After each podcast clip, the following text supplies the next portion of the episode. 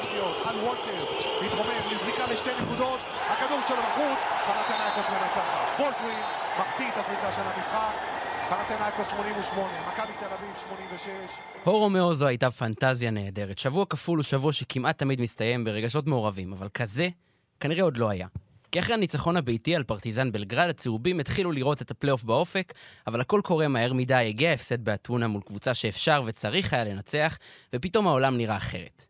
יותר מההפסד, היכולת של מכבי תל אביב העונה מחוץ להיכל לא תספיק. וכשהקבוצה עם המאזן הביתי הטוב במפעל היא גם קבוצת החוץ הרעה במפעל, הכל מסתובב ואין פלא שלאוהדים שלה יש סחרחורת. ולכן אנחנו כאן, פודקאסט היורוליג של ערוץ הספורט, בפרק מיוחד עם עמרי מנהיים, ננסה להבין איך מכבי תל אביב פותחת את הסיבוב השני בליגת הכדורסל, הטובה באירופה. פתיח ומתחילים.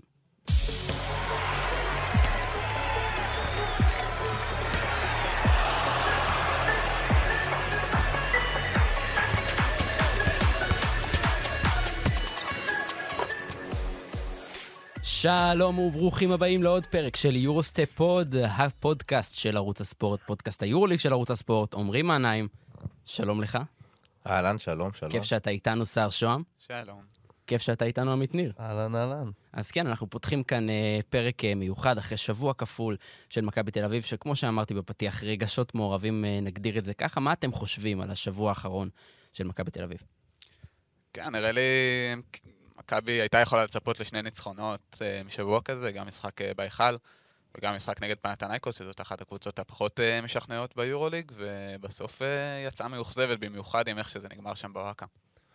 כן, וזה מסוג המשחקים שבסוף העונה סיכוי טוב שנחזור אליהם, אולי זה יהיה אפילו המשחק מספר אחד שאנחנו נגיד, זו הסיבה שמכבי תל אביב מסיימת במקום התשיעי ולא השמיני. אה, ואני חושב שהם הם עוד יצטערו על, על מה שהיה שם אה, בוואקה בסיום. אני קודם כל עדיין, אה, מה שנקרא stunned מה reference לטונה ב- אה, יופי, בפתיחה. יופי, אני שמח שקלטת את באמת. יפה. לא, אני אני עשיתי תחקיר עליך, אתה הולך פה במסדרונות כל יום ושר. לא, לא, תחקיר. לא, זה לא תחקיר. זה זה לא תחקיר. לא צריך. להיות... בכל אופן, לגבי השבוע האחרון של מכבי תל אביב, אם אני צריך, אה, באמת במשפט, זה זה שבוע שממש מתמצת לתוכו את כל העונה. של יכולת לא הכי משכנעת, לא בבית, לא בחוץ, אבל בבית, עם הקהל, עם לורנזו בראון, ועם כל האנרגיות ומה שצריך, אתה מנצח, בחוץ, נגד יריבה, באמת, כמו שסער אמר, לא משכנעת, לא טובה, לא מרשימה, בטח לא כמו שהייתה פעם. אה, בלי הקהל זה לא עובד. וזה מעניין, כי אפקט החוץ, אפשר לקשר אותו הרבה פעמים ללחץ של הקהל ליריב, אבל מה שראינו אה, במשחק באתונה, פנתנייקוס, בוא נגיד, אם הייתה הזדמנות לנצח אותה בחוץ, זה כנראה עכשיו, כי הקהל לא הגיע בהמוניו כמו שאנחנו רגילים לראות. האווירה הביתית שאנחנו רגילים לראות שם לא כל כך הייתה, בגלל הסיטואציה שהם נמצאים, ועדיין מכבי תל אביב לא מצליחה לנצח בחוץ, מאזן 2-8. אה, שני ניצחונות ושמונה הפסדים, זה לא מספיק טוב. כן, ואני חושב שאם נסתכל על מה לא עבד במשחק הזה ביחס לבערך כל ניצחון של מכבי העונה, זה שלורנזו בראון אה, לא היה טוב, וברגע שלורנזו בראון לא טוב ולורנזו בראון לא מגיע למשחק, מכבי תל אביב לא מנצחת משחקים, לא משנה איך נסתכל על זה.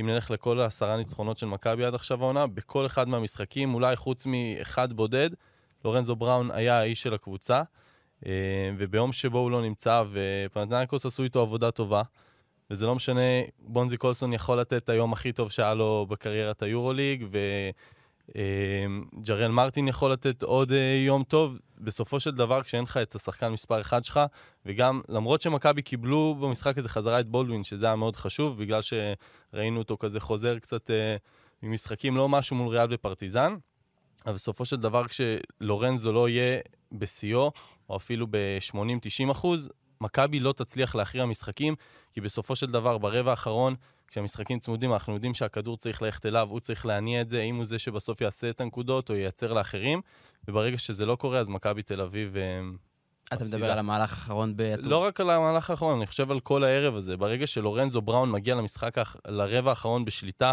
אה, עם הביטחון שהוא צובר במהלך המשחק, אז הרבה יותר קל לכל הקבוצה הזו, וברגע שזה לא קורה, וזה הולך לאחרים, ואני מסכים, אני לא חושב שהזריקה האחרונה של בולדווין היא הייתה הזריקה הכי טובה שאפשר לקוות לה.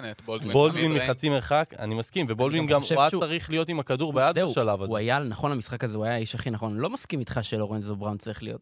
תראו, בכל ערב אתה, אתה לא יכול לבוא בכל משחק ולתת את ההצגה הכי טובה. אז אני אומר, אני חושב שזה אבל, זו מכבי צריכה עובדה. עוד, עוד שחקנים. אני מסכים לגמרי, ואני חושב שעוד שחקנים, גם בהרבה משחקים, ראינו עוד שחקנים, ראינו את קולסון, ראינו את ג'רל מרטין, ראינו את סורקין וג'ון די לפעמים, אה, ואת ניבו, אבל בסופו של דבר, ברגע שלורנזו לא נותן את ה... שוב, את ה-80% שלו, אני לא אומר כל משחק צריך לסיים עכשיו עם 30 נקודות ושמונה אסיסטים. ברגע אבל שהוא נותן משחק שהוא לא טוב, מכבי תל אביב תמיד מתקשה, היא אף פעם לא מצליחה, עזוב את זה שהיא אף פעם לא מצליחה לשלוט באמת במשחק. פרטיזן זה המשחק אה, היחיד עונה שבו מכבי הובילה מהשנייה הראשונה ועד ההתחלה אה, ועד הסוף. אה, זה המשחק מספר 18. אבל אה, ברגע שזה, שלורנזו לא מגיע, מכבי תל אביב לא מסוגלת לשלוט וגם היא תמיד רודפת.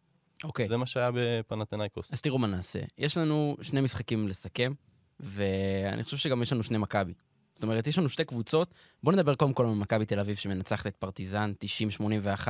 משחק אה, מאוד מאוד חשוב שהיה למכבי תל אביב. ידענו לקראת השבוע הזה כמה שהוא חשוב. תמיד אנחנו אומרים את זה, אבל זה באמת שבוע נגד שתי קבוצות שביום בהיר יכולות להתח... להתחרות איתך על הפלייאוף. אז מכבי תל אביב מנצחת בבית.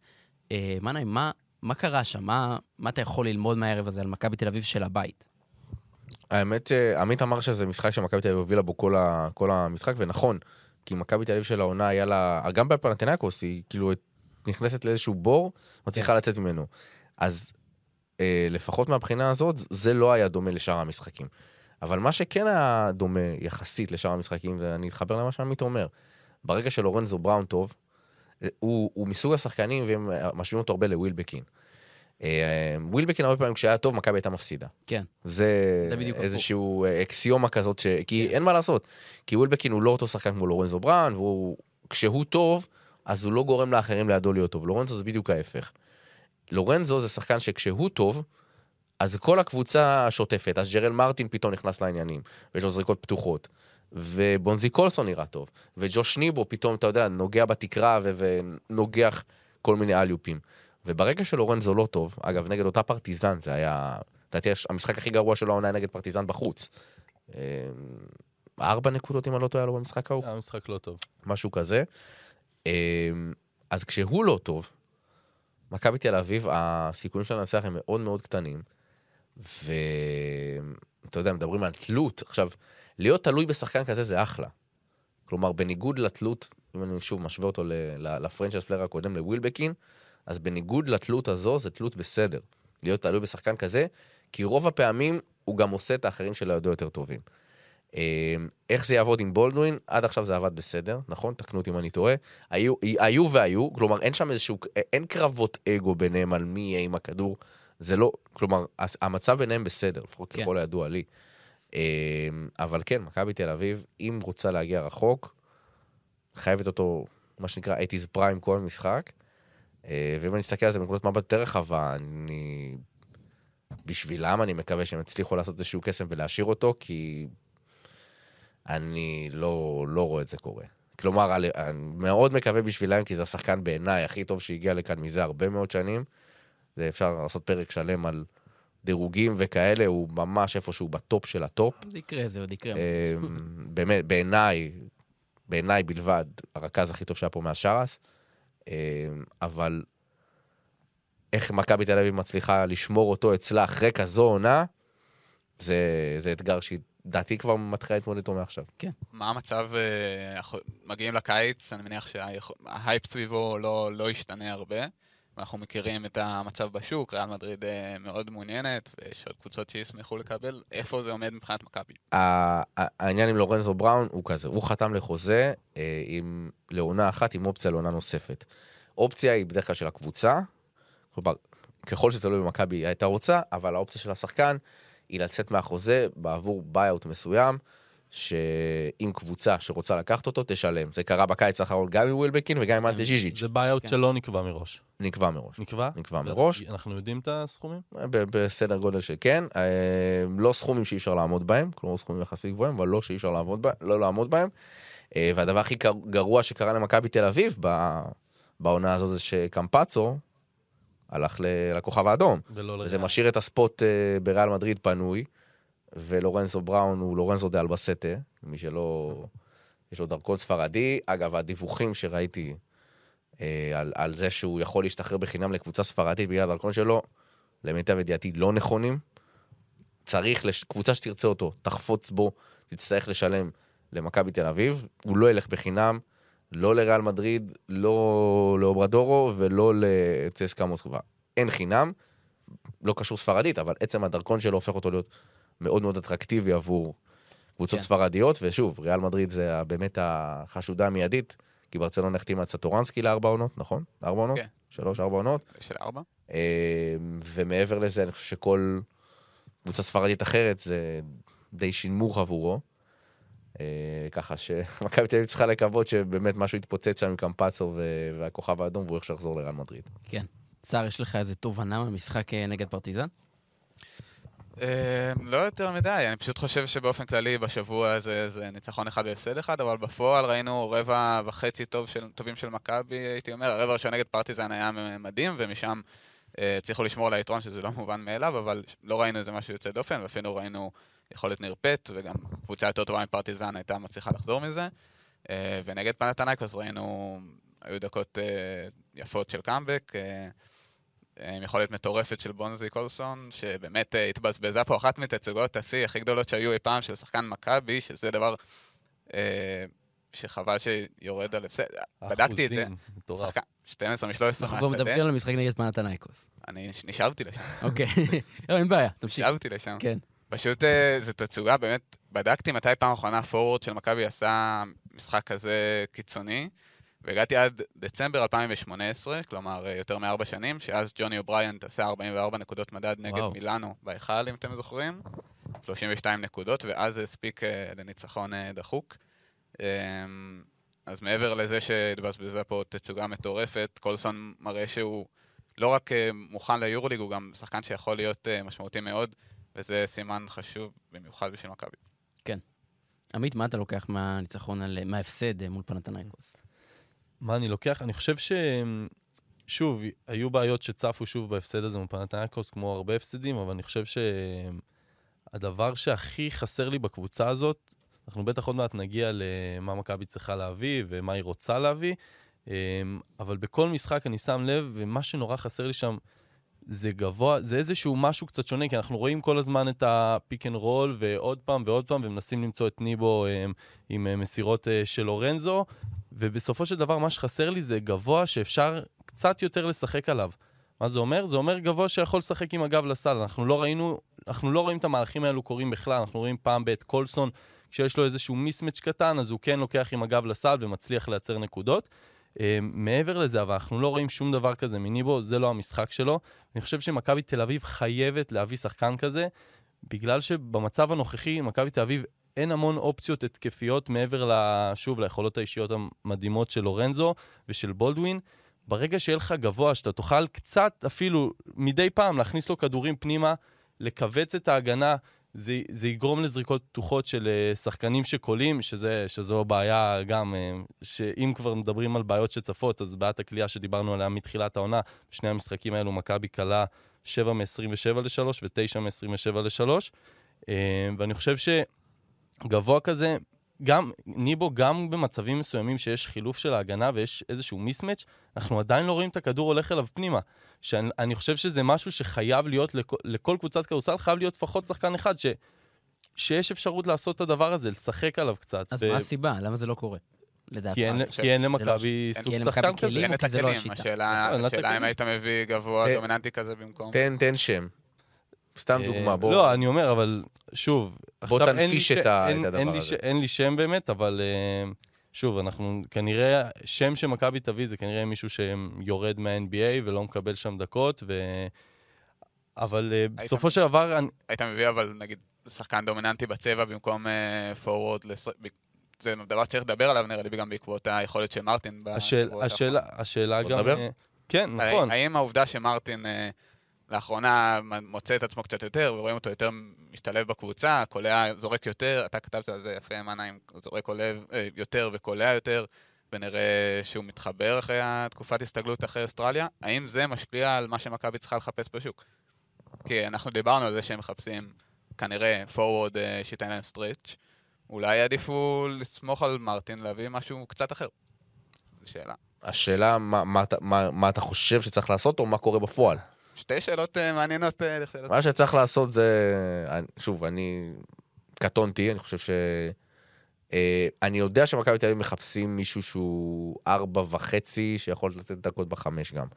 אה, לא תואם פויטרס, יותר מישהו... השמות שעלו, זה פלוס מינוס השחקנים שמכבי תל אביב מכוונת אליהם, אם זה פולונרה, אה, ידידו של סער אה, מונקה, אפילו קייל ווילצ'ר, אתה יודע, אז אם אתה מותח קו בין השחקנים האלה, אתה רואה, זה לאו דווקא שחקני, כמו שאתה אמרת, post-up, אלא יותר שחקנים שמרווחים את המגרש, כי גם אם נחזור אחורה, אתה יודע, עודד קטש הוא פחות, גם בהפועל ירושלים שלו, שהייתה בעונת הקורונה, הייתה מדהימה, היא לא הייתה עושה הרבה פוסט-אפים. לא, אה, ברור לי, זה לא מה שקטש דוגל בו, אני, אני יודע את זה, אני פשוט חושב שזה משהו שנורא חסר. כי בסופו של דבר אנחנו רואים, מכבי נורא שבלונית, יש דברים מאוד מסוימים שהיא עושה, ומעבר לזה אנחנו רואים את היכולת האישית. בסופו של דבר, להכניס כדור לגבוה בצבע שמסוגל לייצר באחד על אחד עם הגב לסל נקודות, זה כלי חשוב מאוד לכל קבוצה, כי זה, זה מה שגורם להגנה לזוז, גורם לקליות uh, פתוחות, גורם לנקודות קלות, ומכבי אין הרבה נקודות קלות העונה. נכון, אה, אבל שוב, נחזור רגע לחיפושים ולזה. היו רגעים שבהם מכבי תל אביב אמרה, רגע, אנחנו נראים בסדר למרות הפציעה של פוטרס, ואפילו למרות הפציעה של בולדווין, אז היו קולות שאומרים, רגע, אולי בוא נעצור, בוא ניתן לדברים האלה לרוץ. ולא אה, להביא אף אחד. אבל השבוע, תראה, עודד קטש באופן טבעי אומר כל הזמן כמה הוא צריך ורוצה, וזה הכרחי, שחקן גם בשביל שיהיה אדם, עוד אדם לרוטציה, עוד בן אנוש שיכול לתת דקות, וגם שחקן שייתן לו עוד, עוד אה, איכות. כלומר, לא, הם, בגלל זה מכבי תל אביב לא עכשיו הולכת לשוק ומביאה מה שהיא יכולה להביא. לצורך העניין, בוא ניקח את המקרה של פולונרה, שלא הלך לאיזה קבוצת כסף ענק, הוא הלך לשאגר איצקובנה. נכון שלפני זה הוא היה... ב- עם מכבי תל אביב, צריך להגיד, מתחרה ישירה איתה לצורך העניין על פלייאוף. נכון, ואני אני אפילו להגדיל ואומר, זה לא שלז'אגר איצקובנה נפצע שחקן בעמדה מספר 4. כן. כלומר, הצורך של מכבי תל אביב אפילו הרבה יותר גדול. אבל אם מסתכלים על פולונרה, שהוא שחקן שהוא יחסית בירידה, הוא לא שחקן רע, אבל הוא בירידה, ולבוא ולשים עליו עכשיו סדר גודל של חצי מיליון דולר עד סוף העונה, שאתה שם על, על סל המאזניים, על המאזניים את, את השיקולים האלה, אז הלא גובר על הכן. כן. ולכן מכבי תל אביב, ברגע שהבינה את הדרישות של פולונרה, ואמרה, רגע, הוא לא שחקן שהוא ישדרג אותנו בוודאות, אז היא התקדמה. מי, מי, מי מקבל את ההחלטות כרגע במכבי תל אביב, מבחינת אה, רכש, מבחינה מקצועית? אבי אבן, דיוויד בלאט, שזו ועדה- מקצועית, ניקולה ווצ'יץ' עדיין מעורב בצורה כזו או אחרת, אבל לא כמו פעם, וכמובן עודד קטש. כן. ואתה יודע, ברגע, ברגע שצריך, נגיד שכולם נסגרו על שחקן, צריך לסגור איתו על כסף. כן. כסף זה כבר ברמת הנהלה. כלומר, וניקולה לצורך העניין תמיד החוט המקשר, אז גם אם ניקולה קצת פחות מעורב, יש עדיין, כמו שאמרתי, את אבי אבן, את דיוויד בלאט, וברגע שזה מגיע להנהלה, כן, לא, כמה, למה. לא, כי אני אגיד לך מה, אנחנו רואים ב- במשחקים האחרונים את עודד קטש מתנסח, אה, אני לא יודע אם נגד ההנהלה, אבל, אבל רואים ש, שיש איזשהו פער בינו לבין, גם היה את שולח הציטוט. רמזים עבים. כן, ש, שולח רמזים עבים, אנחנו צריכים רכש, אנחנו צריכים לקבל אנרגיות מאוד מקורות. ראה, תבדיל. אז- זה משהו אחד כן. על מה שהוא אמר, לא, וזה משהו השאלה אחר. שלי, אנחנו יודעים שהמעמד של עודד קטש במכבי תל אביב יציב כרגע. דיברנו על זה. נכון. מצד שני, איפה, איפה, איפה הפער כאן? זאת אומרת, למה עודד קטש לא מקבל את מה שהוא רוצה, למרות שהוא צועק את זה, והאוהדים צועקים את זה, וכולם יודעים שמכבי תל אביב צריכה שחקן. לא, הסברתי, כי פה אין פער. כן. פה ברור לכולם שמכבי תל אביב צריכה שחקן. היו, היה רגעים תוך כדי בריצה היפה הזו, שאמרו במכבי תל אביב, אולי בעצם עדיף ככה, ונמשיך עם ג'יי כהן ועם אה, מרטין, וכולם התחילו לשחק יותר טוב מהרגע שאלכס פורטס נפצע, ובעצם מה, מה, החיסרון הזה נוצר איזשהו יתרון. אבל ברור גם להנהלה וגם לכולם ולמקבלי ההחלטות ולוועדה המקצועית ולכולם ולאוהדים שצריך להביא שחקן. זה לא איזשהו, לפחות למיטב ידיעתי, לא רמז שעודד קאטה, זה גם לא רמז. בואו, בן אדם אומר, אני רוצה שחקן, זה לא מרומז. לא, אין- הכתובת היא מרומזת. כן, אבל הכתובת ברורה. הכתובת אבל- ברורה, אבל, אבל, אבל אין, פה, אין פה ביקורת כלפי מי שאמור להביא את אותו שחקן. כלומר, כולם במכבי תל אביב מגויסים לדבר הזה. הבעיה היא שהשוק עכשיו, השוק מאוד מאוד קשה, זה מהרגע שה-G League החליטה אה, אה, למשוך אליה הרבה מאוד שחקנים באמצעות אה, יותר כסף, השוק הרבה יותר קשה. כי עכשיו הרבה מאוד שחקנים איכותיים נמצאים ב-G League, אה, אתם מכירים את השמות בטח יותר טוב ממני. להוציא שחקן מאירופה עכשיו זה קשה, כי זה לשלם buyout. ראינו סתם לצורך העניין, אה, התעניינות של הכוכב האדום במרווין ג'ונס, למה שיכול לשחרר אותו? אז גם מכבי תל אביב, יש הרבה מאוד שחקנים שהיא שמה, שמה עליהם עין, אבל הם בחוזים כרגע. ולמה שקבוצה מספרד, או מאיטליה, או מצרפת, מהדרג השני, תשחרר למכבי תל אביב שחקן גם עבור buyout. לכל קבוצה יש, לה, יש את המטרות שלה. ואח, ומעבר לזה, הקושי העיקרי הוא באמת למצוא שחקן כרגע, שיבוא וישפר את מכבי תל אביב, כי אין הרבה כאלה, לא פנויים, לא בכסף, לא זמינים, ולכן פה אני... הבעיה. אין פה, שנייה, אין פה ביקורת של מכבי תל אביב, זה לא שיש מועמד, החליטו ללכת עליו, ומישהו בהנהלה אומר, לא, רגע, בואו נחכה. כן. עם פולונרה הסיפור היה אה, כלכלי, שהם אומרים, אוקיי, ההשקעה פה לא כדאית על שחקן שהוא בירידה. אבל מול מועמדים אחרים, זה לא נפל כי עודד קטש אמר X, ובמעל מכבי תל אביב אמרו Y. שנייה, רק שנסכם את כל מה שקשור לקו הקדמי. במכבי תל אביב רוצים ארבע עם כליאה, זה מה שהם מחפשים נכון להיום? בגדול כן, ארבע עם שיכ- ארבע, ארבע וחצי, אה, שיכול לתת דקות בשתי עמדות הפנים. מישהו שיותר מזכיר במשחק את ג'רל מרטין, ופחות את אלכס פרויטרס. אני, שיותר יוכל להשלים את ג'וש ניבו גם לצורך העניין, או את סורקין.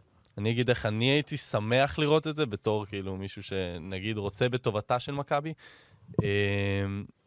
לראות באמת, כמו שאמרתי, עוד איזשהו גבוה שנותן משהו קצת שונה מניבו.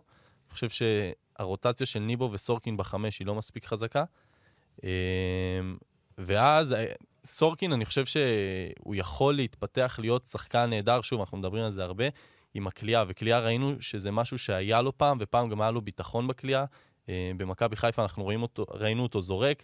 אה, באחת העונות הוא גם כלה ב-35 אחוזים אה, ביותר מ-100, ביותר, זרק יותר מ-100 שלושות באותה עונה.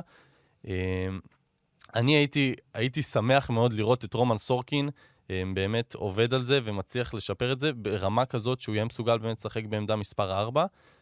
זה אבל נראה לי בראייה יותר... נכון, אני מסתכל בראייה עתידית. עכשיו אני די בטוח שזה לא יקרה, אבל אני חושב שזה משהו שצריך לכוון אליו, ואז גם במכבי תל אביב יהיה אפשר להביא משהו שונה קצת מג'וש ניבו, שיגוון את המשחק. כי שוב, במכבי, גם כשסורקין עולה, נכון, הוא לא אותו השחקן כמו ניבו, אבל הם מציעים בסופו של דבר דברים מאוד דומים בתוך הצבע. טוב, מכבי תל אביב, אה, דיברנו על הגבוהים של מכבי תל אביב. בואו נדבר קצת על הקו האחורי. יש לנו שלושה שחקנים זרים, איל- איליארד, הולינס ואדמס, שחקנים שאפשר להגיד ב- במין סימן שאלה במכבי תל אביב, בעיקר שני הראשונים. אז איליארד בשני המשחקים האחרונים לא מקבל דקה. אה, מה הסיבה? סיבה רשמית, לדעתך, בגדול פשוט קטש אה, ויטר. לא, לא מוצא לו את המקום. כן. לא מוצא לו את המקום.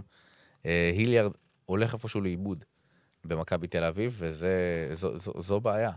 זו בעיה, גם הולינס זו בעיה, אה, אבל זה שתי בעיות נפרדות. כי הולינס הגיע כאיזשהו שחקן שאמור היה להיות סוג של סותם חורים כזה, ולתת אה, הגנה. קצת הגנה, קצת שלשות, אבל מהרגע הראשון זה לא ממש התחבר, ואנחנו רואים שגם ביורוליג הוא לא משחק, ובאיגוד הוא לא נרשם, אז אתה אומר, רגע, למה הוא שם? כלומר, מכבי תל אביב יש לה תשעה זרים בסגל, בפועל רק שישה משחקים. כן. כי היליארד ממש יצא מהרוטציה, אה, ואנחנו ראינו שקטש מנסה ממש להכניס אותו במשחקים מסוימים, וזה לא עובד. גם בליגה ראינו אותו ממש, נגד מי זה היה? נגד הפועל חיפה. שאתה רואה שהוא נכנס, וזה לא, זה לא נדבק, משהו לא הולך. כי היליארד, אה, בשנים הטובות שלו ביורוליג, הוא היה שחקן שהרבה פעמים יש לו תרגילים לקליעה, כן. וזה זה לא מתחבר. אני חושב שקשה לו ליד... בכל מצב שהוא על המגרש יהיה גארד דומיננטי, כמעט בכל מצב יהיה גארד מאוד דומיננטי לידו, אם זה בולדווין או לורנזו בראון. והיליארד צריך את הכדור בידיים שלו, רוב הנקודות שלו בבסקוניה ובביירן, בשתי העונות הטובות שלו, בביירן היה פצוע חלק מהזמן, אבל זה היה כשהוא היה עם הכדור, והגיעו חסימות במעבר, הוא עלה שלושה, ושם אותם באחוזים אחוזים מאוד גבוהים. וזה הדרך שלו להיכנס למשחק. כן. ברגע שהוא משחק ליד שני גארדים כל כך דומיננטיים, הוא נאבד שם, ואני חושב שזו בעיה שבמכבי תל אביב לא ציפו שתקרה, הם כנראה ציפו שהוא יוכל אה, להשתלב גם בתצורה הנוכחית שלו. כן. ובפועל יוצא שקטש איבד שחקן אה, שבראייה בקיץ היה חשוב, איבד אותו בשלב מאוד מוקדם של העונה. אה, ואני לא יודע אם הוא יצליח להחזיר אותו אליו. כן, אני חושב שפשוט גם איליארד, אבל גם בדקות שאנחנו רואים אותו משחק, אה, זה לא נראה, אני מסכים שמן הסתם, אני בטוח שהוא נמצא עכשיו במקום אה, מבחינה מנטלית נורא שונה ממה שהוא היה בכל קבוצה אחרת שבה הוא היה, או בתחילת העונה, אבל עדיין, כשאנחנו רואים אותו בקצת הזדמנויות שיש לו, עם הכדור הוא נראה הרבה יותר עייף, נראה הרבה יותר מתקשה לעשות את הפעולות של, שוב, של אחד על אחד שראינו שיש לו. אה, הוא פשוט לא, הוא לא מצליח להביא לידי ביטוי גם את היתרונות שלו. אה, וכמו שאתה אומר, הוא פשוט לא מצליח לשים בצד כאילו את, את מה שהוא רוצה ואת מה שהוא צריך, ולבוא לטובת הקבוצה ולעמוד בפינה כשצריך ולקלוע את השלשות, ואני חושב שזה, זהו, זה, העניין הזה נגמר כאילו. אני זוכר שגם בתחילת העונה, כשקטש התראיין אצל האוזמן, אז הוא ממש שאל אותו ספציפית על היליארד, כי הוא אמר לו, בשיטה שלך, כמו שאתה אומר, הגארדים אמורים או להיות עם הכדור, לשחק את הפיק אנד רול, או לעמוד בפינות. והיליארד הוא לא ממש כזה ולא ממש כזה. אז קטש אמר, נכון, אני יודע שזה אתגר, אבל אנחנו נמצא לו את המקום, ואנחנו חצי עונה כבר מאחורינו, וזה לא ממש מצליח, כי כמו שאמרת, הוא לא pick and roller ברמה של אה, לורנזו בראון, גם לא ברמה של בולדווין. אה, לא רוצה להגיד יפתח זיו, כי זה באמת שחקנים אחרים לגמרי, גם יפתח זיו לא משחק כל כך, אה, בטח לא ביורוליג. אבל ב, אם אתה משווה אותו לשני הגארדים הבכירים של מכבי תל אביב, הוא גם בהשוואה לאדמס, הוא לא, הוא, לא שחקן, הוא לא שחקן כזה, הוא לא שחקן שיודע לייצר לעצמו נקודות הרבה פעמים בחדירה, או ב, כלומר, נכון שהוא עשה את זה, אבל לא, לא, כבר לא, לא. לא, לא, לא, לא, לא העונה, לא העונה, בטח לא ברמה של שלושת הגארדים שהזכרנו קודם, והשאלה מה מכבי תל אביב עושה איתו. באמת, כי אם, אם יש פה עניין כלכלי, היליארד הוא אחד המשחקים הכי גבוהים בסגל, אוקיי? בראון ובולדווין הם שני הראשונים, אחר כך בתור זה היליארד, פויטרס ניבו. זה, אה, זה האזורים. מה אתה עושה איתו? אם, אם, אתה לא, אם אתה לא צריך אותו, אז בוא תנסה למצוא פתרון, ואז אולי, אם באמת תמצא לו פתרון, אולי זה יפנה לך כסף במקום אחר, שזה גם אותו עניין עם הולינס. שאלה אם זה משהו ששוקלים במכבי תל אביב, כי נראה שזה שחקן... אה, אני לא יודע, קטש גם דיבר על זה לדעתי האחרונה, שהוא מאמין שהוא אולי ינצח לו משחקים מתישהו. אה, אז לאן הרוח נושבת שם, באזור הזה? לגבי היליארד, כרגע, למיטב ידיעתי, אין שום דיבור על uh, תזוזה כזו או אחרת. הוא נשאר במכבי תל אביב. מקווים שיום אחד הדבר הזה יתחבר. לגבי הולינס זה אחרת כבר, כי הולינס, מהרגע הראשון שהוא בא ככה קצת פצוע בברך, אה, וקיבל ממש פירורים של דקות, ועצם העובדה שמכבי תל אביב לא רשמה אותו אפילו באיגוד, זה מעיד על מה, מה מכבי תל אביב בעצמה אה, חושבת על, על אוסטין הולינס. ואם אנחנו הולכים עוד אחורה, אז כשמכבי תל אביב בנתה את הסגל, אז כל החתמה אתה אומר, אוקיי, השחקן הזה הולך למלא פונקציה X והשחקן הזה פונקציה Y. הולינס זה כאילו היה משהו שאתה אומר, רגע, איפה זה נכנס פה? מה, על איזה, על איזה בלט הזה יושב? ואנחנו רואים שהוא, הוא דווקא, ביורוליג כשהוא מקבל דקות, הוא אפילו, יש לו דקות שהוא בסדר. כן. ואנחנו רואים אותו עכשיו באתונה, אה, הוא משחק שלוש דקות, לדעתי הוא היה מינוס שמונה בדקות על הפרקט, או משהו כזה. אה, כאילו, פנתנקוס עשתה ריצה על הראש שלו. כאילו, לא, לא רק באשמתו, אבל זה מה שזה. נגד פרטיזן הוא גם כמעט לא משחק. הוא אמור היה להיות איזשהו סטופר הגנתי על גארדים. לא ממש קורה. תקנו אותי אם אני כן, טועה, לא- אני לא ראיתי, לא לא ראיתי, משתמשים בו אותו- כמעט. בדיוק, כן, לא אין משתמשים בו. לא משתמשים בו, וכשיש לך שני שחקנים שהמאמן לא מאמין בהם, כלומר, אני, לא- עזבו את מה שעודד אומר, אני מאמין למה שהוא אומר, מסתכל בפועל מה קורה. ו... אז זו בעיה.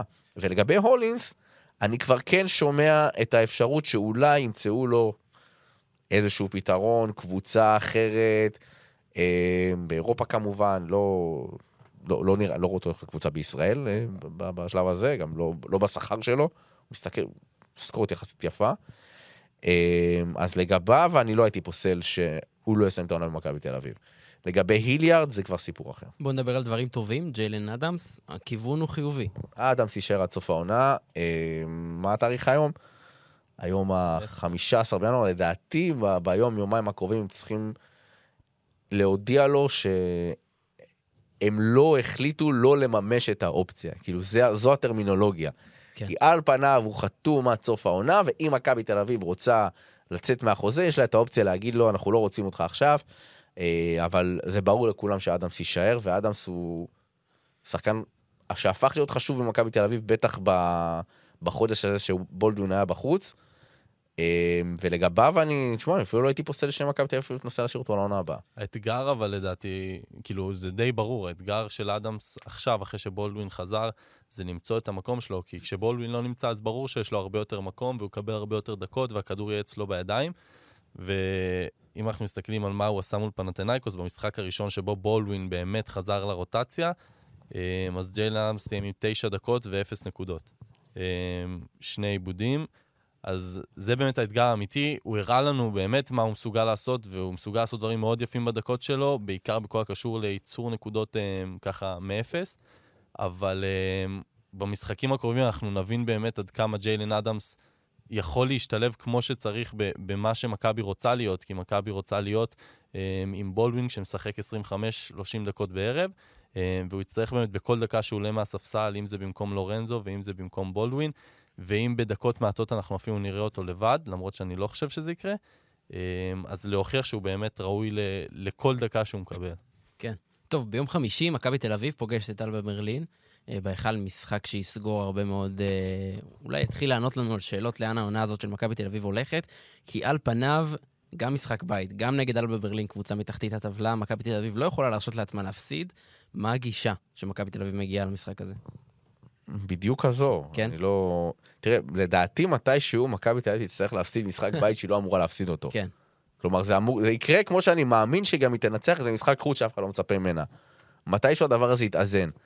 לגבי אלבה ברלין, אנחנו ראינו אותה די מקשה על מכבי תל אביב במשחק בברלין, אבל יש את הנסיבות האובייקטיביות, כי מכבי תל אביב פשוט לא קבוצת חוץ טובה. אה, וברבע האחרון אלבה פשוט קרסה, או שמכבי תל אביב באמת נתנה ריצה מטורפת, היה- כמה היה 18-0 לדעתי. כן, אלבה ברלין גם במחזור האחרון נגד ג'רל ריאל מדריד, מרטין. אבל זהו, אה, לא- לא עשתה חיים קלים לא, לריאל מדריד. היא כאילו השתפרה, היא כן. התחילה את העונה עם שלושה ניצחונות רצופים, מאז היא הפסידה, נראתה באמת 12, כן. נראתה כמו, כמו קבוצה שלא רוצה לנצח. באמת, נגד מכבי תל אביב זה הרגיש כאילו, כן. אוקיי, סבבה, מפסידים, מפסידים, ואיפשהו שוב ח- עלו בחזרה על הסוס. אה, קל זה לא יהיה, אני חושב שמכבי תל אביב תנצח, אני לא, לא רואה סצנריו אחר. אה, בטח בהיכל, בטח ב... וראינו את ה- את ההשפעה שהייתה לה- להיכל על ים, בהתחלה שהוא כזה... בוא לא יודע הוא. קיבל פיק ברכיים, אבל כן. זה היה... כנראה שז'ליקו קלט משהו ואמר לו, אתה לא... הוא גם עשה מה- כמה פעולות אה, פחות טובות, נכון. אבל- כן, ככה, אבל כאילו, ככה למחוק בן אדם, כן. כן, אנחנו אבל זה- מכירים את זה- זה, כן. זה גם... אין לו סנטימנטים, לא אכפת לו אם ים אדם משחק במקום בו הוא נולד, או משחק נגד חברה מי שלו. נמצאת בקהל, זה לא מעניין. לדעתי הוא ידע, לא, הם לא, הוא ידע את זה. הוא בטוח הוא ידע, זה לא מעניין הוא ידע את זה, והוא כנראה הרגיש שזה משפיע הם עליו. הלכו אחר כך לבית דגן, ל- זה פשוט לא שיקול. לדעתי הם רצו, אבל זה לא קרה. זה לא קרה בסוף. הם עשו סשן וידאו במלון אחר כך. כן, היה להם עונש. ים. הדר, בעצם יצא, יצא קטע די מצחיק, שבתוך שבוע שלושת הישראלים אה, הבכירים של היורוליג, שלא משחקים במכבי תל אביב, מגיעים אה, לתל אביב, ומה לדעתכם יובל זוסמן ותמיר בלאט עומדים לעשות וואו. ביום חמישי נגד מכבי אם תל אביב? הייתי נביא, אם הייתי אבל אה, אנחנו זוכרים את ה... זוכרים את המשחק בברלין, זה היה שנה שעברה, נכון? כן. זה היה בברלין. בן זוסמן לננלי? כן. ההפסד הראשון של מכבי בברלין מזה המון המון שנים. אז אני מאמין שזוסמן ישמח לשחזר דבר כזה, אבל שוב, מכבי תל אביב, אנחנו לא יודעים הרבה דברים על היורוליג העונה, וכבר עברו, אה, עבר יותר מסיבוב, אבל אבל דבר אחד אנחנו יודעים. דבר אחד אנחנו יודעים, שאלבה ברלין זאת קבוצה שכל קבוצה אחרת אה, כמעט אה, צריכה לנצח, במיוחד כשזה בהיכל, וכל תוצאה אחרת פשוט לא מתקבלת על הדעת במשחק הזה. זה המשחק ש... להפסיד שם. בטח אחרי ההפסד. במיוחד שזאת. לא יריבה ש... זאת לא קבוצה שתתחרה איתך על הפלייאוף, מן הסתם. אה, הפערי כוחות ברורים, אבל שוב, לתמיר ויובל אה, יהיה מה להוכיח. ואני חושב שלתמיר במיוחד אה, לקראת העונה הבאה, כי אני לא יודע מה בדיוק הולך שם, אבל זה ישראלי בכיר, בעמדה ש... שמכבי, אני לא יודע מה יהיה עם יפתח זיו, אני מאמין שלא בהכרח יישאר. ותמיר זה שם שהיא עשויה לכוון אליו. אתם רואים את אחד הישראלים כרגע ביורוליג מגיע למכבי? זו שאלה מצוינת. תשמע, כל אחד והסיפור שלו. לגבי תמיר, מכבי תל אביב מאוד רצתה אותו גם בקיץ הזה, זה לא, זה לא סוד, אבל הוא מאוד נהנה באלבה ברלין, הוא אוהב את אלבה ברלין, אה, ואני למען האמת לא רואה אותו חוזר כל כך מהר לארץ. כן. למרות שזה נראה הכי טבעי והכי מתבקש, כי זה עודד קטש וכי זה ישראל. ואבא שלו? אה, דווקא אבא שלו זה, אה, זה- לא יודע, אני- כן. היית רוצה לשחק החלטה בקבוצה. שאבא שלך הוא המנהל המקצועי שלה? זה דווקא, אם כבר זה איזשהו כן. וואלה. אה, נקודה ב- ב- בשורה של הלא, של הנגד. אה, הוא בהחלט שמעניין, במיוחד, הזכרת את יפתח זיו, יפתח מסיים חוזה. אם עודד קטש ימשיך במכבי תל אביב, ואנחנו יודעים, יש לו התניות בחוזה והכל, ויש... אני אומר אם, כי במכבי תל אביב כל יום יכול לקרות משהו שאתה לא בהכרח ציפית שיקרה. אני לא רואה את יפתח נשאר במכבי אם עודד קטש נשאר, או אתה יודע הוא מסיים חוזה, יכול להיות שגם יבוא מאמן אחר ויפתח לא יישאר, כי הוא, אתה יודע, זה, יש הרבה מאוד שיקולים. אבל בוא נגיד שמשבצת הרכז הישראלי, אני הייתי מעריך בזהירות שתתפנה. ומכבי תל אביב, אני תלך או על תמיר או על ים. אם אתה שואל אותי מי יותר מתאים, זה תמיר. כן. ב- כי, כי ים הוא שחקן אחר, הוא שחקן שיותר, הוא, הוא יש לו, הוא, הוא סטאר כזה. הוא, הוא לא יבוא ויהיה מחליף של לורנזו בראון או כל רכז אחר שיבוא, אתה מבין? כאילו, הוא אתה רואה צריך- אבל סיטואציה בכלל שים חוזר? לא לי נראה זה לי. לא נראה... לא נראה לי, אני לא חושב. מכבי תל אביב תנסה, מכבי תל אביב תנסה, היא חטפה פצצה בקיץ האחרון עם ההחלטה של תומר גינת, שזה כאב לה גם לאבד שחקן טוב ועוד לאבד אותו להפועל תל אביב, זה לא קרה המון שנים, שמכבי תל אביב רוצה מאוד שחקן והוא מוכר במודע ללכת לקבוצה אחרת. למרות שאנחנו רואים את מה שקורה עכשיו, תומר גינת היה, צריך, היה שחקן חמישייה במכבי תל אביב, שלא יהיה לכם ספק, גם ביורוליג. כן, היו, אה, יכול להיות שכל סיפור שני הגבוהים האלה זה לא היה קורה אם היה אם טוב תומר בגינה. גינת היה בוחר במכבי תל אביב. כן. אה, אז זה גם תומר גינת, גם תמיר בלאט, גם ים הדר, להזכיר לכם שיובל זוסמן התחנן לעזוב את מכבי תל אביב. אה, סורקין, לפני שהגיע בעונה, גם אמר לה לא. נכון שאחר כך הוא הגיע, אבל היה לו היה קיץ קיץ. לפני, לא רצה להגיע. אז מכבי תל אביב היא באיזשהו מקום רוצה להחזיר כמה שיותר ישראלים בכירים אליה, שיהיו גם, ישתלבו ברוטציה של היורוליג. תמיר וים זה שני שחקנים מאוד, גם זוסמן אגב, שחקנים מאוד מעניינים. להגיד לכם עכשיו שאם מישהו מהם יגיע או לא יגיע זה מאוד מוקדם. מכבי תל אביב בוודאות, בוודאות תעשה מהלך בכיוון הזה. כן. להערכתי, לא ים ולא תמר יגיעו. טוב, זה מעניין, זה באמת אה, דיון מעניין, אנחנו גם נשמור אותו, אני מאמין שאנחנו נחזור לדיון הזה בהמשך. לשאלון סיבוב, הש... אה, לשאלון סיכום הסיבוב שלנו, אתה הצבעת? בפרק הקודם. כן, כן, אבל זה היה סיכום כללי. זה היה כן, סיכום כן. כללי. אה, היה לא. חשבתי שאתם משהו על מכבי תל אביב. כן, בטוויטר עשיתי. מי הקבוצה שהכי הרשימה אותך? ריאל מדריד. כן. לדעתי גם תזכה ביורוליג. אוקיי, זו הצהרה. לדעתי, אה, חשבתי להביא לפה, אה, ש- שנעשה בהתחלה כזה כל אחד תובנה לקראת היורוליג, אז אני כתבתי לי, ריאל מדריד היא קבוצה שמשחקת את הכדורסל הכי, בוא נקרא לזה בינוני וטוב באירופה, כרגע, מנצחת, עושה ניצחונות, ואני לא פוסל שהיא תגיע עד הסוף, ואז עמית נכנס לפה ואמר, אתם רוצים שאני אתן תובנה שריאל זוכה באליפות? כן, לא, תשמע, זה נראה מאוד הגיוני. קשה, קשה להגיד את זה כ...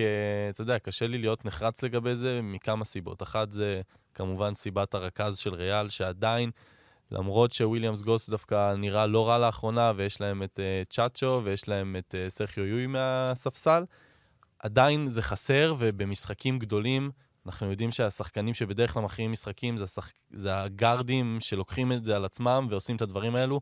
אה, את הדברים הטובים כמו שיש לאנדולו, כל פעם אנחנו רואים את זה עם לארקין ומיציץ'.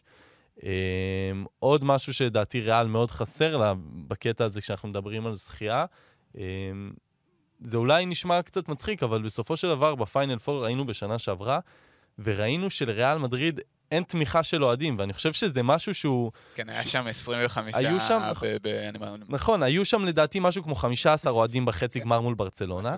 ואז סער ואני אמרנו, טוב, בטח לגמר עכשיו הזה יטוסו עוד כמה מספרד. הגיעו 40. הגיעו עוד, לא 40 אחי, הגיעו עוד עשרה. היו שם איזה 25 אוהדים, אה, נדחקו באיזה פינה ב- בלמעלה כן. של האולם. ואי אפשר, דגל אחד, דגל אי אפשר, אחד. נכון, ממש כאילו, זה היה ממש מפתיע, ואני לא חושב שאפשר להגיד על הנדולו שיש להם איזה קהל מטורף, כמו כשאתה רואה אולימפיאקוס, או אם מכבי יהיו בפיינל פור. כן. אבל גם הנדולו הביאו לדעתי אלף, אלפיים אנשים. זה הבדל משמעותי לדעתי, ובמשחקים כאלו זה גם יכול לעשות את ההבדל. אני חושב שמצד אחד, מה שהיה עם אולימפיאקוס, שיש לך 15,000 אה, אוהדים של קבוצה, זה יכול להיות קצת מלחיץ. מצד שני, כשאין לך שום תמיכה, אני חושב שברגעים כאלו זה יכול להיות משמעותי. אה, שוב, אני לא חושב שזה הדבר אה, הכי מכריע, אבל מצד שני, כשנחזור ללמה ריאל כן נמצאת שם וכן יכולה ללכת עד הסוף, זה מן הסתם, יש להם את הסגל הכי רחב ומרשים ביורוליג.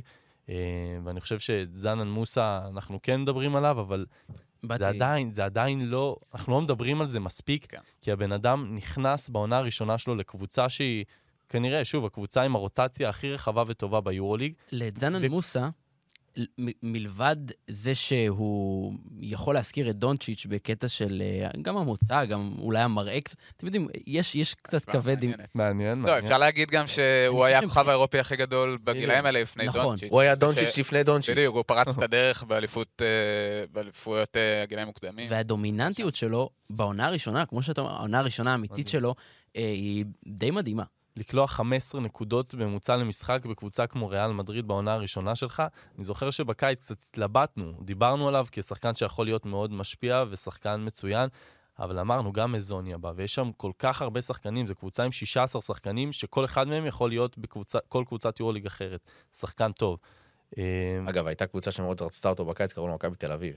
וואלה. אה, כן, זה לא את מוסא. באמת? לא הסתייע. ואיפה זה, איפה זה נפל? איך הוא היה בספרד. ריאל מדריד. ריאל מדריד באה. ולריאל מדריד יש יכולות כלכליות יותר גבוהות ממכבי תל אביב, למרות שאין לה אוהדים, כמו שאמרתם. בקיץ על זה. תלבשי לבן. האמת, זה יכול להיות. זה יכול להיות. אדיר. כן. כן, אבל זה באמת אה, שמות כאלה שאפשר להבין את הרצון וגם אפשר להבין אה, מה, למה זה לא קרה, כי אני לא חושב שמישהו ציפה שמוסא יגיע לפחות מ... מריאל מדריד. זה, כן, זה אחרי- פחות או יותר ה... לא, כי הקריירה שלו היא מוזרה קצת של מוסה, נכון? הוא הרי היה סופרסטאר, לדעתי הוא זכה עם בוסניה המדליה ב- היחידה של... ב- באי פעם. בספורט, משהו, כאילו... כל ה- כל לא. תחרויות תן לנו את. השרשור המלא. אה, כן? לא ידעתי. אה, הוא, אה, הוא היה, כאילו, הוא, היה- היה שם, נהיה כוכב בגיל 16, ואז נתקע. הוא הגיע ל... פשוט, המעבר ל-NBA עשה לו לא טוב, אה, הגיע לברוקלין ואיבד שם את עצמו, חזר לאנדולו והתייבש אצל התאמן, שזה כבר ידענו, גם בהקשר של פולונרה, אגב, זה לא בהכרח אומר אה, לגבי כמה, שחקן, כמה אתה שחקן טוב. אה, באנדולו הוא לא באמת נספר. ואז עבר לאוברדוירו. ו... לא, לברוגן, לא, כן, התבלבלתי מקודם.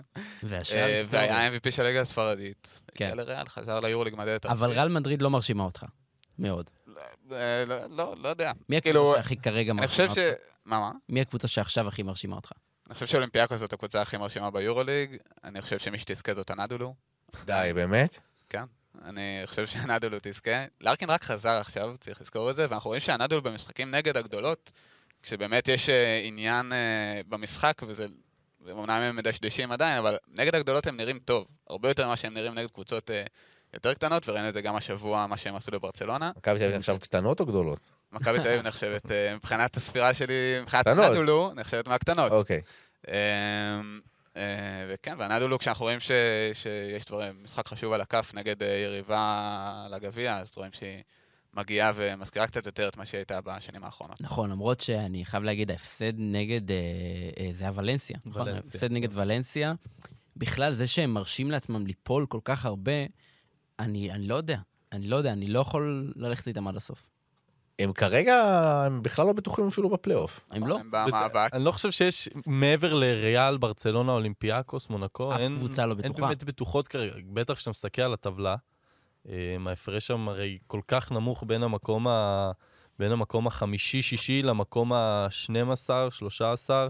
אתה רואה את נכון. ולנסיה עם 9-10 זה הקטע, במקום... שגם פתאום יכולה לבוא לך איזה ולנסיה, או בולוניה, או פרטיזן, או הכוכב, ולתת ריצה, ולסגור עוד מקום, ונניח וז'לגיריס נשארת איפה שהיא, אז גם למכבי אין פה בשורות טובות בכלל, אבל גם לאנדולו, כן. הם לא מובטחים. אבל מצד שני, בסקוניה דיברנו עליהם כי החמאנו והחמאנו, למרות שבשבוע שעבר קצת, אה, ניסה, קצת הנמכנו מהאווארד, כן. והנה עכשיו הם עם שני הפסדים, למרות שבמשחק השני גם האווארד וגם הנרי לא שיחקו, אז אה, זה הכל מובן. בגלל שדורון אילת שם את האווארד בפנטזי שלו. ואני שמתי את הנרי, ואז הודיעו שעה לפני שהוא לא משחק. כן. אמ, בכל מקרה, אז שוב, היורוליג, אני מסכים שאנדולו, אנדולו, אם היא תגיע לפיינל פור, היא תהיה הפייבוריטית, כי בסופו של דבר, שוב, השחקנים הטובים והשחקנים המנוסים מכריעים את המשחקים, ויש לה שחקנים שעשו את זה שנתיים רצוף. אמ, אבל אני חושב שיהיה לה, לה מאוד קשה השנה, כי היא, היא כנראה שוב תסיים בין המקום החמישי לשמיני, אם היא תהיה בתמונת הפלייאוף. אתה מסכים? אה, יכול, אה, קשה, שוב, הטבלה מאוד אה, עמוסה, אז קשה להגיד, אבל אני חושב שכל פעם שמדברים על אנדולו צריך לזכור את העובדה שהשחקן, אחד משני השחקנים הכי משמעותיים שלהם בריצה הזאת לא היה שם עד עכשיו. ורק עכשיו לארקין נכנס לעניינים, והוא נראה, נראה שהוא, נכנס, שהוא הוא כבר נראה די טוב. אה, וזה משמעותי, כי זה שחקן שמנצח לך משחקים שאתה לא רואה איך אתה יוצא מהם, ו- ואנדולו כבר ראתה מה הוא יכול אה, לעשות לה, וברגע שיש לך את ה- לארקין, מיציץ' וקלייברן בכושר שיא, מה שאמור לקרות עד, אה, עד הפלייאוף, זה יהיה ספור אחר לגמרי. אז... אה, אז כן, אני פשוט חושב, יש, אני רואה סיטואציה שבה הם, בגלל איך שהם נראים עד עכשיו, בסופו של דבר יפגשו בפלייאוף קבוצה כמו ריאל או אולימפיאקוס, ושם, שוב, אני מסכים שהם יגיעו לטו- לפיינל פור, הם יהיו הפייבוריטים, לא משנה מי יהיו שם, ולא משנה באיזה כושר שאר הקבוצות יגיעו. אבל אני חושב שהדרך לשם תהיה העונה יותר קשה ממה שראינו בשנתיים האחרונות. כן. מה עם קמבה ווקר? קמבה ווקר? כן, בווקר, זה. קורה. זה. קורה או לא? מה לא אומרים? קורה, ה- הגזטה פרסמו את זה אתמול, אני התעוררתי בהלם, התעוררתי כן. כולם. מאוחר אתמול. כולם התעוררו. ראיתי את קמבה ווקר קרוב לסיכום במילאנו מהגזטה, שזה גם מקור, אה, מקור די אמין. זה אמין, בדיוק. מקור וזה טוב. גם יממה אחרי שהיה את הדיווח על פבלו לסו, שגם היה... זה שני דיווחים נורא נורא הזויים. אבל אה, בכל מקרה, יורו-הופס, אה, שזה זה, הם ובסקט ניוז, זה האוטוריטה בכדורסל האירופי. גם יורו-הופס הם לא... כן, אבל ברגע שיורו-הופס מגיעים עם כזאת הודעת, אה, הם היו נחרצים כן, נגד שזה לא הדיווח הזה. קורה. אוקיי. בסקט ניוז עשו להם follow, בסקט ניוז אה, גם עלו עם כותרת אה, completely untrue, אה, הדיווח על אה, קמבה ווקר. אה, אז נראה שזה לא יקרה. Uh, ו... ו... אבל היה כיף לפנטז איזה שש וואו, זה שעות, יכול להיות. היה איזה שש שעות של פינטוזים. מעניין מאיפה זה בא, זה מי... כאילו... כן. בדרך כלל לידיעות כאלה גדולות יש איזשהו בסיס. כן. כלומר, זה לא איזה, הנפ... זה לא איזה שם קטן שזה סוכן שתל לאיזה כן. עיתונאי, אה, לא יודע מה, באיזה מקומון. כאילו, זה, זה מאוד מאוד מוזר, ה... הגרסאות הסותרות האלה, ו... לא יודע. נקווה, הוא, הוא, למרות שהוא כבר, הוא ממש ב, בירידה, כן, כן. הוא הגיע לדאלאס כמחליף של קמפסו, שזה משעשע, כאילו הוא חתם בדאלאס, מה שהוביל לשחרור של קמפסו, אה, והוא גם לא מצא את עצמו שם, אה, הוא בהחלט בירידה, וכרגע לא ממש רוצים אותו ב-NBA, ככה שתאורטית זה יכול לקרות, אבל אה, נשמע ש... הרבה ש- זמן לא ראינו אותו באמת, אבל מחזיק בקבוצה ושולט בקבוצה, כמו בימים הטובים שלו כן, אם זה היה שרלוט.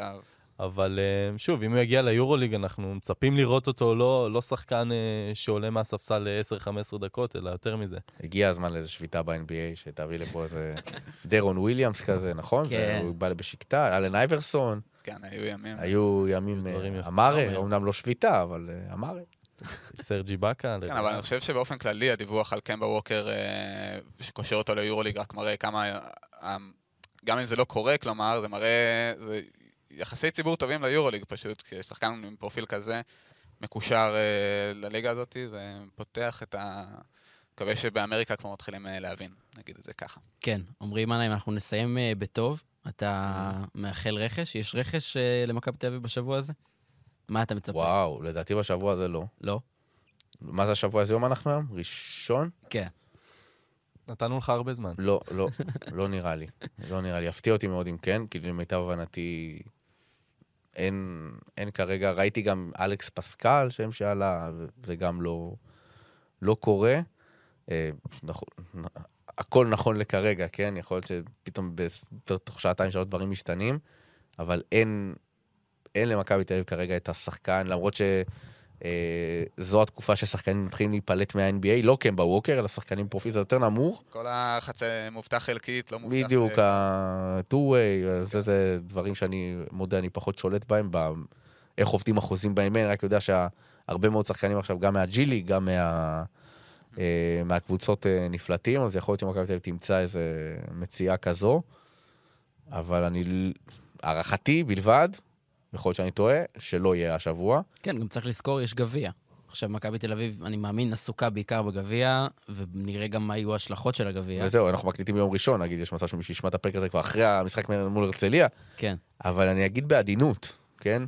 אמ, המשחק מול הרצליה חשוב למכבי תל אביב הרבה יותר מהמשחק מול פנתנאיקוס. והרבה יותר מעל בברלין. אה, האנשים עוד אה, מדממים את העובדה שמכבי תל אביב גמרה את העונה שעברה ללא אף תואר. ועודד קטש, אם תשאל אותו מה הוא מעדיף, לקחת גביע ולהפסיד שלושה משחקי יורוליג, או לנצח שלושה משחקי יורוליג, ולהפסיד ברבע גמר גביע, או גרוע מזה, להפסיד בחצי גמר גביע להפועל תל אביב, כן, שאנחנו לא יודעים אם היא עברה את הפועל ירושלים או לא, כי זה קורה היום בערב, אני די בטוח מה תהיה התשובה שלו. אז עם כל האהבה וכל הכבוד ליורוליג, כשיש תואר, זה הרבה הרבה הרבה יותר חשוב. אותי באופן אישי מעניין את מכבי תל אביב תרשום, כן. או לא תרשום. אה, אני מעריך שזה יהיה בולדווין, בראון, קולסון, מרטין וניבו, אה, אבל יכול להיות שיהיה איזושהי הפתעה עם האד אדמס או גיליארד בטוח לא. אה, אבל כן, מכבי תל אביב, אה, אתה יודע, הפודקאסט הזה עסוק ביור, עוסק ביורוליג, אבל המשחק שלה השבוע זה הרצליה, והיא לא יכולה להרשות לעצמה להפסיד אותו. לא היא ולא המאמן שלה. אז אה, הנה, סיימנו בקלישאת הלחם והחמאה, זה לפני הכל. זה, זה, זה, קל- מצד אחד זה קלישאה, מצד שני, לא, אפשר להבין. אני לא רוצה לחשוב מה קורה במכבי תל אביב, אני, כלומר, מה זה לא רוצה? אני אשמח לחשוב, אני יכול לחשוב, ואני אני יודע מה הולך לקרות במכבי תל אביב אם היא תפסיד להרצליה. כן. וזה משהו שלא יקרה אם היא תפסיד לפנתגוס, אפילו לעלות ברלין בבית. טוב, אז תודה רבה לך. עמרי, מה נעים לעוד לכם. אה, עדכונים, תעקבו אחריו בטוויטר, וגם אחרינו, אנחנו נמצאים בכל הפלטפורמות אה, והרשתות החברתיות. סער שוהם, תודה רבה. תודה רבה לך. עמית ניר, תודה רבה לך. תודה, תודה רבה. לעומר לוטם, שהוא לא פה, ולא עשינו את המשחק אוי, מילים, עומר לא פה. בגלל שמנהיים כאן, אז אה, לא הרגשנו את החלל. מה, מה המשחק? עומר לא פה. אה, לוטם. תגיד איש, לא... אה, אז תודה רבה לערד ירושלמי על העריכה וההפקה. נזמין אתכם להיכנס לאפליקציית חמש רדיו ולשמוע עוד פודקאסטים מצוינים. יש שם את ספיק אנד רול, את הנושא המתמיד, את פודקאסט ה-NBA, רדיו אזורי, מדברים לאומית, גברים בטייץ, ואנחנו יורוסטפ. נתראה בפרק הבא.